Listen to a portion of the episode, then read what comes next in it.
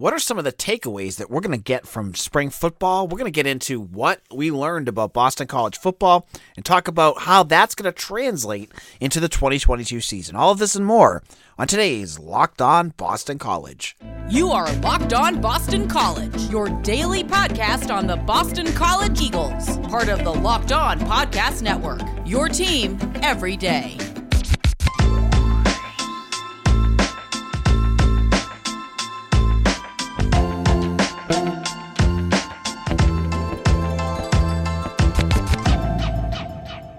This is Locked On Boston College. I am your host, AJ Black. Happy Tuesday, everyone. For any of you out there that listened uh, listens to the show that ran the Boston Marathon, I want to congratulate you. I know that's quite the accomplishment. I was once a marathon runner myself, but never got the chance to do Boston. Uh, it's on my bucket list, but for those out there that got a chance to do it, that's awesome. It was a perfect day, great running weather, and uh, hopefully you got your uh, you did what you wanted to do in terms of uh, completing the course. But we're not here to talk about the marathon. We're here to talk about football because BC spring season is over. We're kind of in that little bit of a dead period, more onto recruiting than than football itself. But I, I last week I said, uh, and I, I was kind of being sarcastic about it, about like what can you take away from the spring game, and I was saying nothing. There was nothing you can really take away from the spring game, and I still stand by that. There really is nothing you can take away from that spring game. Jeff Hafley kept it bland. It was on the ACC network, so he didn't want to give anything for the coaches uh, on other teams to pull away from that. That being said, there is still things to take away from spring practice itself. And I think there were some valuable lessons that BC learned and some things that we can pull from the reports and and uh, all the details that have come out of BC's practices. So I on bcbulletin.com had five different um, factors that I thought or things that came up that I thought were really important from these spring practices. And I want to kind of go through them all and, and give you more more in-depth discussion about some of the things that uh, I thought about them. So the first big thing and the most important part, I think, is that Phil Jurkovec is completely healthy. Quarterback Phil Jurkovec, now in his third season with Boston College, feels like he just got here last year. Um, you know, he missed, um, let's just say he missed all of last year. You know, he had that broken uh, hand against UMass in the second game. He comes back with four games left, but he's playing at like half of Phil Jurkovec. Um, he pulls some stuff out of his butt against Georgia Tech and Virginia Tech, but uh, you know, it all catches up against it. Uh, all catches up to him against Florida State and Wake Forest. And so the big question heading into spring was how's he going to look? How's his hand feeling? How's everything looking? I would say that the big storyline is that he looks great. His hand, I mean, watching him during uh, the spring game, I know he was only 8 for 17, but he looked fluid out there. He got the ball out there. He didn't make like any really bad passes or anything like that. Um, and then during practices, all the the video and, th- and things that we're allowed to see, Jurkovec looked good. He looked like the quarterback that could challenge in the ACC next year. And obviously, for Boston College, the health of Phil Jurkovec is the number one factor for this upcoming season.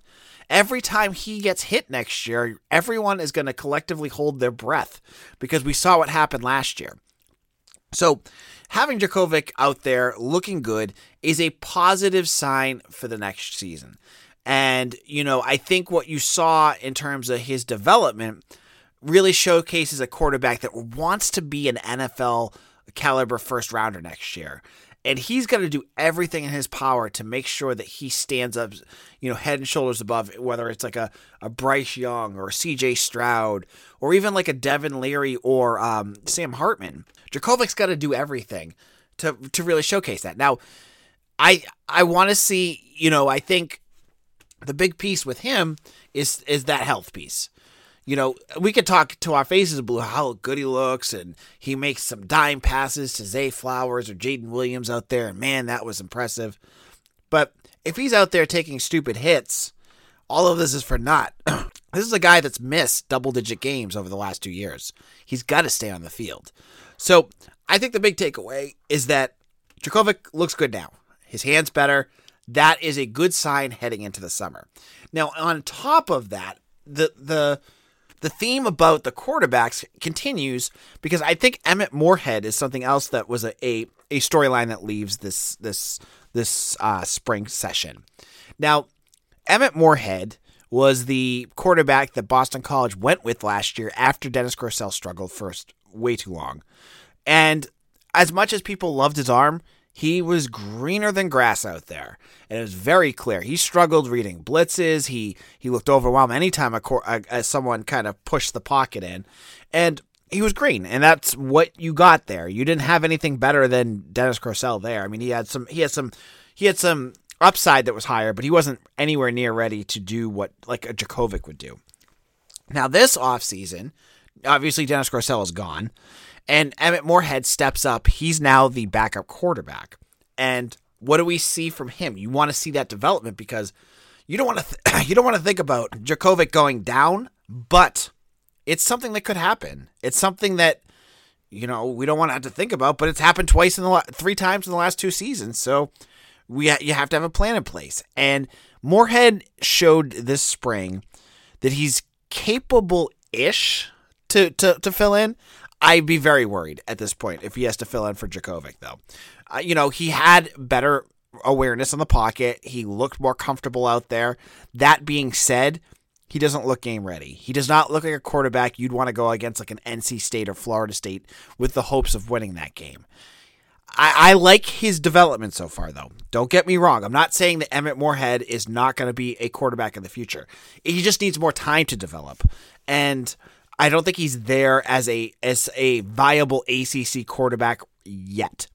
That being said, again, there's, there's summer practices. If he continues to continue to to get more comfortable, to really understand the offense and get out there, Emmett Morehead could be a very serviceable ACC quarterback. It could be very good. Guy's got a cannon for an arm.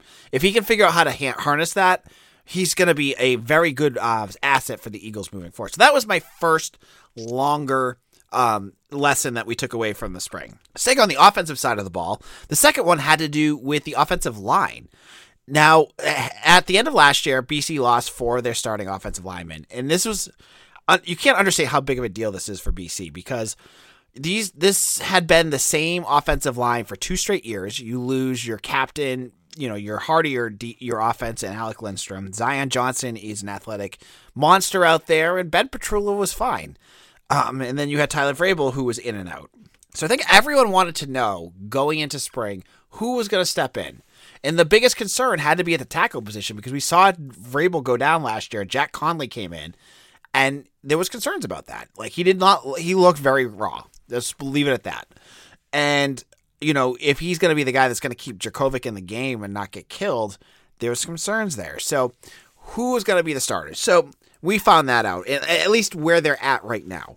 The center is going to be Drew Kendall. That's no surprise. Everyone knew Drew Kendall. He was a four star uh, offensive lineman from uh, Massachusetts, son of Pete Kendall. He's going to be the starting center almost definitely, alongside Christian Mahogany at guard. You know, Mahogany is going to be All American this year. I'm going to put that out there right now. It's going to be one of my first predictions when we get to the summer. I think Mahogany is going to be All American, okay?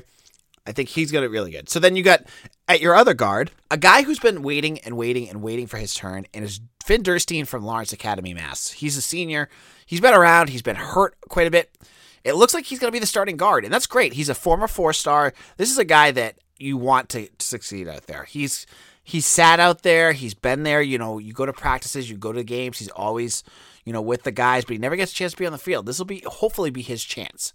And then the two tackles is going to be Ozzy Trapilo, who, uh, just like I said with Mahogany, if he can, um, if he if Dave DeGuglielmo can get him to where he needs to be, Ozzy Trapilo is going to be a first or second round NFL draft pick, especially at tackle.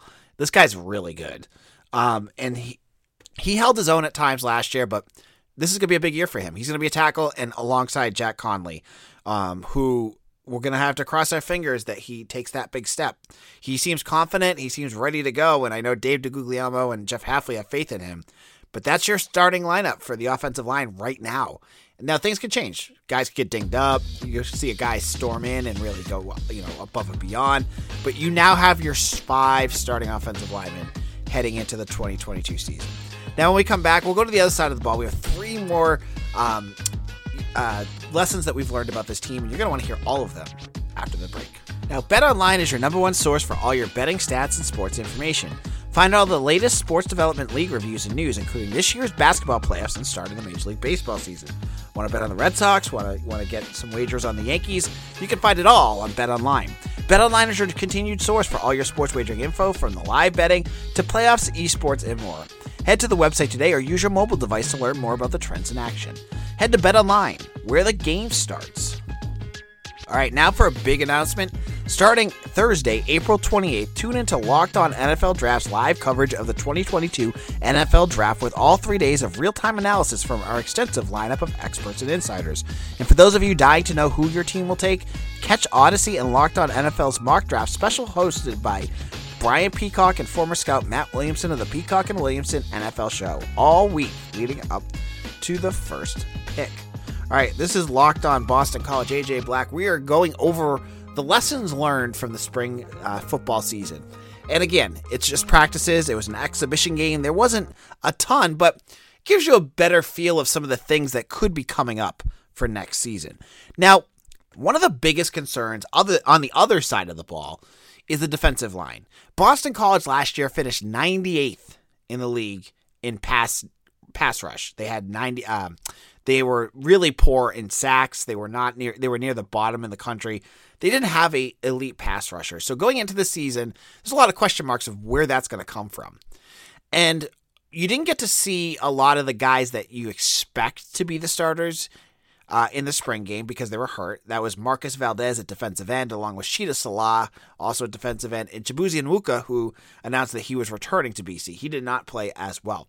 Now, going into next season, my biggest question mark and things that I learned is when is BC it, the the need to go to the young guys is coming up soon because you could trot out Marcus Valdez and he's a solid sack you know guy who can get to the quarterback. He's not elite. He's not I wouldn't say he's like very good. He's good. He's like a good player. Um, and I I love the statistics. Always push him near the top. Like he's always near the top in terms of like returning pass rushers. I don't see that in him. Like he's just a like he would be a perfect DE two, like the second defensive end behind like a, a Harold Landry or Zach Allen or someone who can really get after the quarterback. What concerns me and it wasn't and i think this is where the answers are going to have to come from is that other defensive end. Now Shitta Sillah i think was out for most of the uh, the spring. He definitely was out for the spring game. I haven't seen it out of him yet. I don't see him as a pass rusher. I just don't. And if jeff hafley is preaching that pass rushing is, needs to improve i don't know how he can continue to put Shitta Sillah out there and pass and pass in passing downs. He's a solid, I'm sure, pa- uh, rush run defender, but as a pass rusher, no. I I want to see, and I think the names are going to start popping up.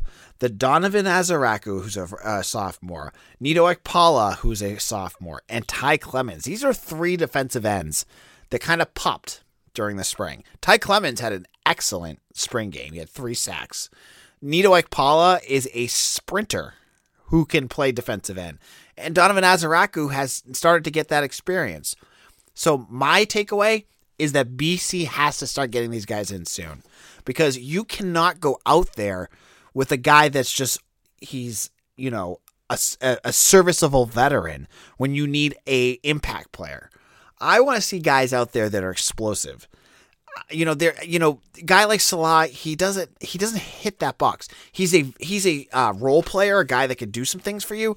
But you need to get some you need to get some pass rushes out there. So you need to shake this up. You cannot go out there for the third straight season with Marcus Valdez and Shitta Sillah as your tight end defensive ends and expect your defensive line to improve. They're gonna develop, but I mean, I don't know how much more development the two guys can get. I think Valdez has pretty much hit his ceiling, and I don't I don't know where else Val, uh, Sillah can go. So for me, it's those young guys. The young guys like Okpala, Ezeiruaku, Clemons they're gonna need to see the they're gonna need to see the field sooner rather than later. So my takeaway is Jeff Hafley's got a decision to make on how he's gonna do that, but it's gonna have to happen soon. And speaking of the secondary, what's uh, defense? Excuse me, I just kind of spoiled my cue here. Um, the secondary is going to be the glue of this team. This is another defensive uh, takeaway I had from watching this uh, game, uh, this team. The the combination of Elijah Jones, Jaiden Woodbey, and Josh um, DeBerry are is a puts BC secondary near the top of the country. And I'm not being hyperbolic here. I'm not doing hyperbole here. Excuse me. BC was third in the country last year against the pass. And that, yes, I know they didn't play against some of the better passing teams and like teams like Wake Forest lift them up. But I think even though they lost Brandon Sebastian, I think the secondary is going to be really good this year. You're adding it, you're losing Sebastian, but you also have CJ Burton who's going to take a step up. You have guys like Jalen Cheeks taking a step up. You got Cole Batson at the you know in the back end at safety who looks like a very interesting uh, hybrid you know safety that could do a whole lot of things for for Jeff Hafley. You know, if BC's front seven does not do what they need to do in the pass rush, it's going to have to be on that secondary again, just like it was in 2021, which is concerning because you saw like at times they do their best, but if they're held out there too long, there's only so much they can do. But they're going to be the glue. They're going to be what holds this defense together. They're going to be what wins them games. They're going to make turnovers. They're going to be playing against some really good offenses. And I think going into next year, they're going to have to have that kind of really special season. Something like we saw in 2015. Like they're going to have to play against better passing de- offenses, but they're going to have to put up the numbers that they did last year. And I think they can do it. I think there's enough talent out there. And I think there's some upgrades and, and, and some key places that I think BC's secondary could be fun to watch in 2022. Now, in a moment, we're going to get into the number five takeaway, and I am going to give you some of the news and notes from this weekend. This is Locked On Boston College. AJ Black. Thank you all for listening. If you have not done so already, and I think most of you who listen have already started to do this, go to youtube.com right now. Type in Locked On Boston College and hit that subscribe button. Your help gets us more exposure to other fans that are looking for Boston College news. So do your part do what you can do to help because I'm not asking for money here. I'm just asking you, it's totally free. Go to youtube.com, sign in, and hit Locked On Boston College. And if you don't have a YouTube account, it takes 10 seconds to sign up. It's super easy. If you have Gmail, you already got one. Just hit that subscribe button. It will make a big difference, and I will thank you the next time I see you out at Chestnut Hill. All right, so the last takeaway um, is going back on the offensive side of the ball. And it was something I talked about with Mitch on Sunday show, and that has to do with Xavier Coleman. I think Xavier Coleman has showed that he's got BC's got to figure out a way to get him on the field. When you have a playmaker like Coleman, someone that you can move around from running back to wide receiver, you can hit him in passes, you can run him. You need to get him touches. You, need, you do not need to wait for him to develop. He is ready to go right now. He's he is a explosive player ready to make a difference right now. So my takeaway is that Xavier Coleman is going to be the third running back heading into next year behind Alex Sinkfield and Pat Garwo. And you'd say, oh yeah, third running back, who cares? Travis Levy played a big role for multiple years for BC. And, you know, Levy did a whole bunch of different things as well. But I think that Coleman adds a whole other element to your offense. And John McNulty, who wants to add college pieces to this offense, he's got now got a gift wrapped golden goose that he can move around, do gadget plays, all sorts of good stuff with that. And that's okay. You know, remember Zay Flowers once complained that Steve Addazio used him for just for gimmick plays. I get you watch what Zay can do now and you totally get why he was frustrated. But a guy like Coleman, that's perfect. That's exactly what he should be used for.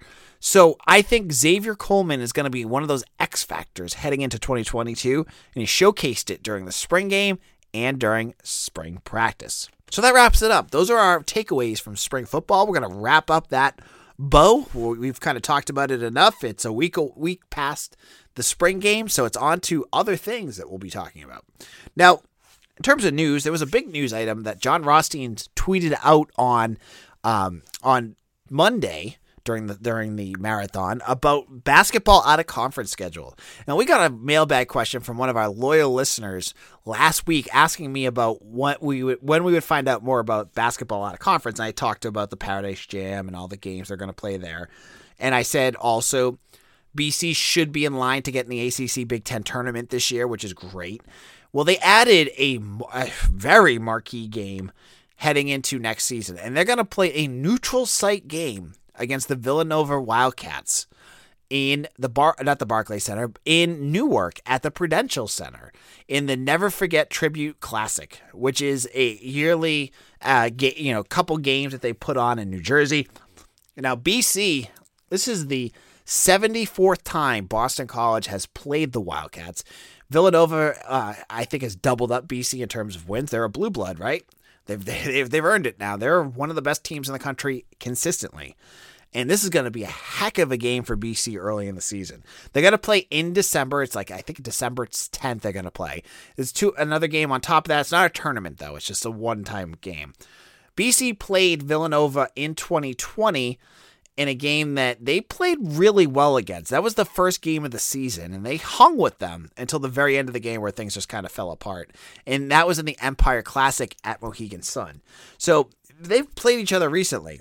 Now, Villanova is coming off a Final Four berth where they lost to Kansas, but there are, I mean, this is going to be a real good test. You know, you, you, you're hoping to see BC play a good team here and there.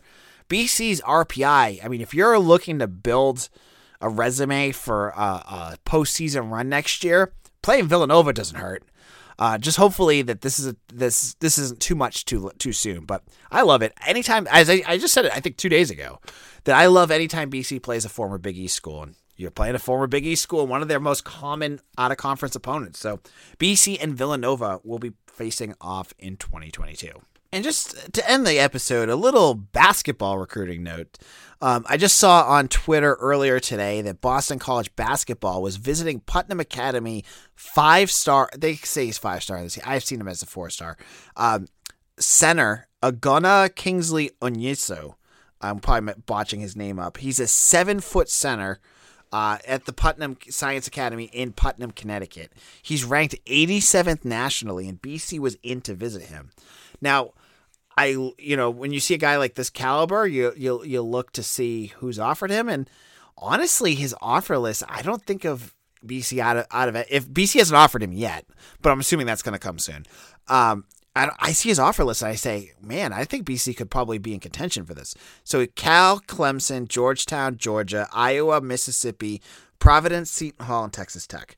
Now, if you're playing football, yeah, right. Like you have Clemson, Ole Miss, you know, uh, Iowa, but those are this is basketball, not football.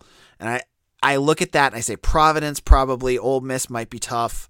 Texas Tech is probably the toughest one he has on there. But if he wants to stay local, let's see what Earl Grant can do. Now BC desperate not desperately, but they could really use a second center, especially for 23 after they lose Quinten Post, you know, who will leave in and I think a year or 2 years. I think he has 2 years left. Um you know, you're going to want to get another center, and this this would be a perfect one to build up, right? So I'm not sure how BC is in terms of connecting with them because they haven't even offered yet. But a name to watch. Again, his name, and I'm going to try it again.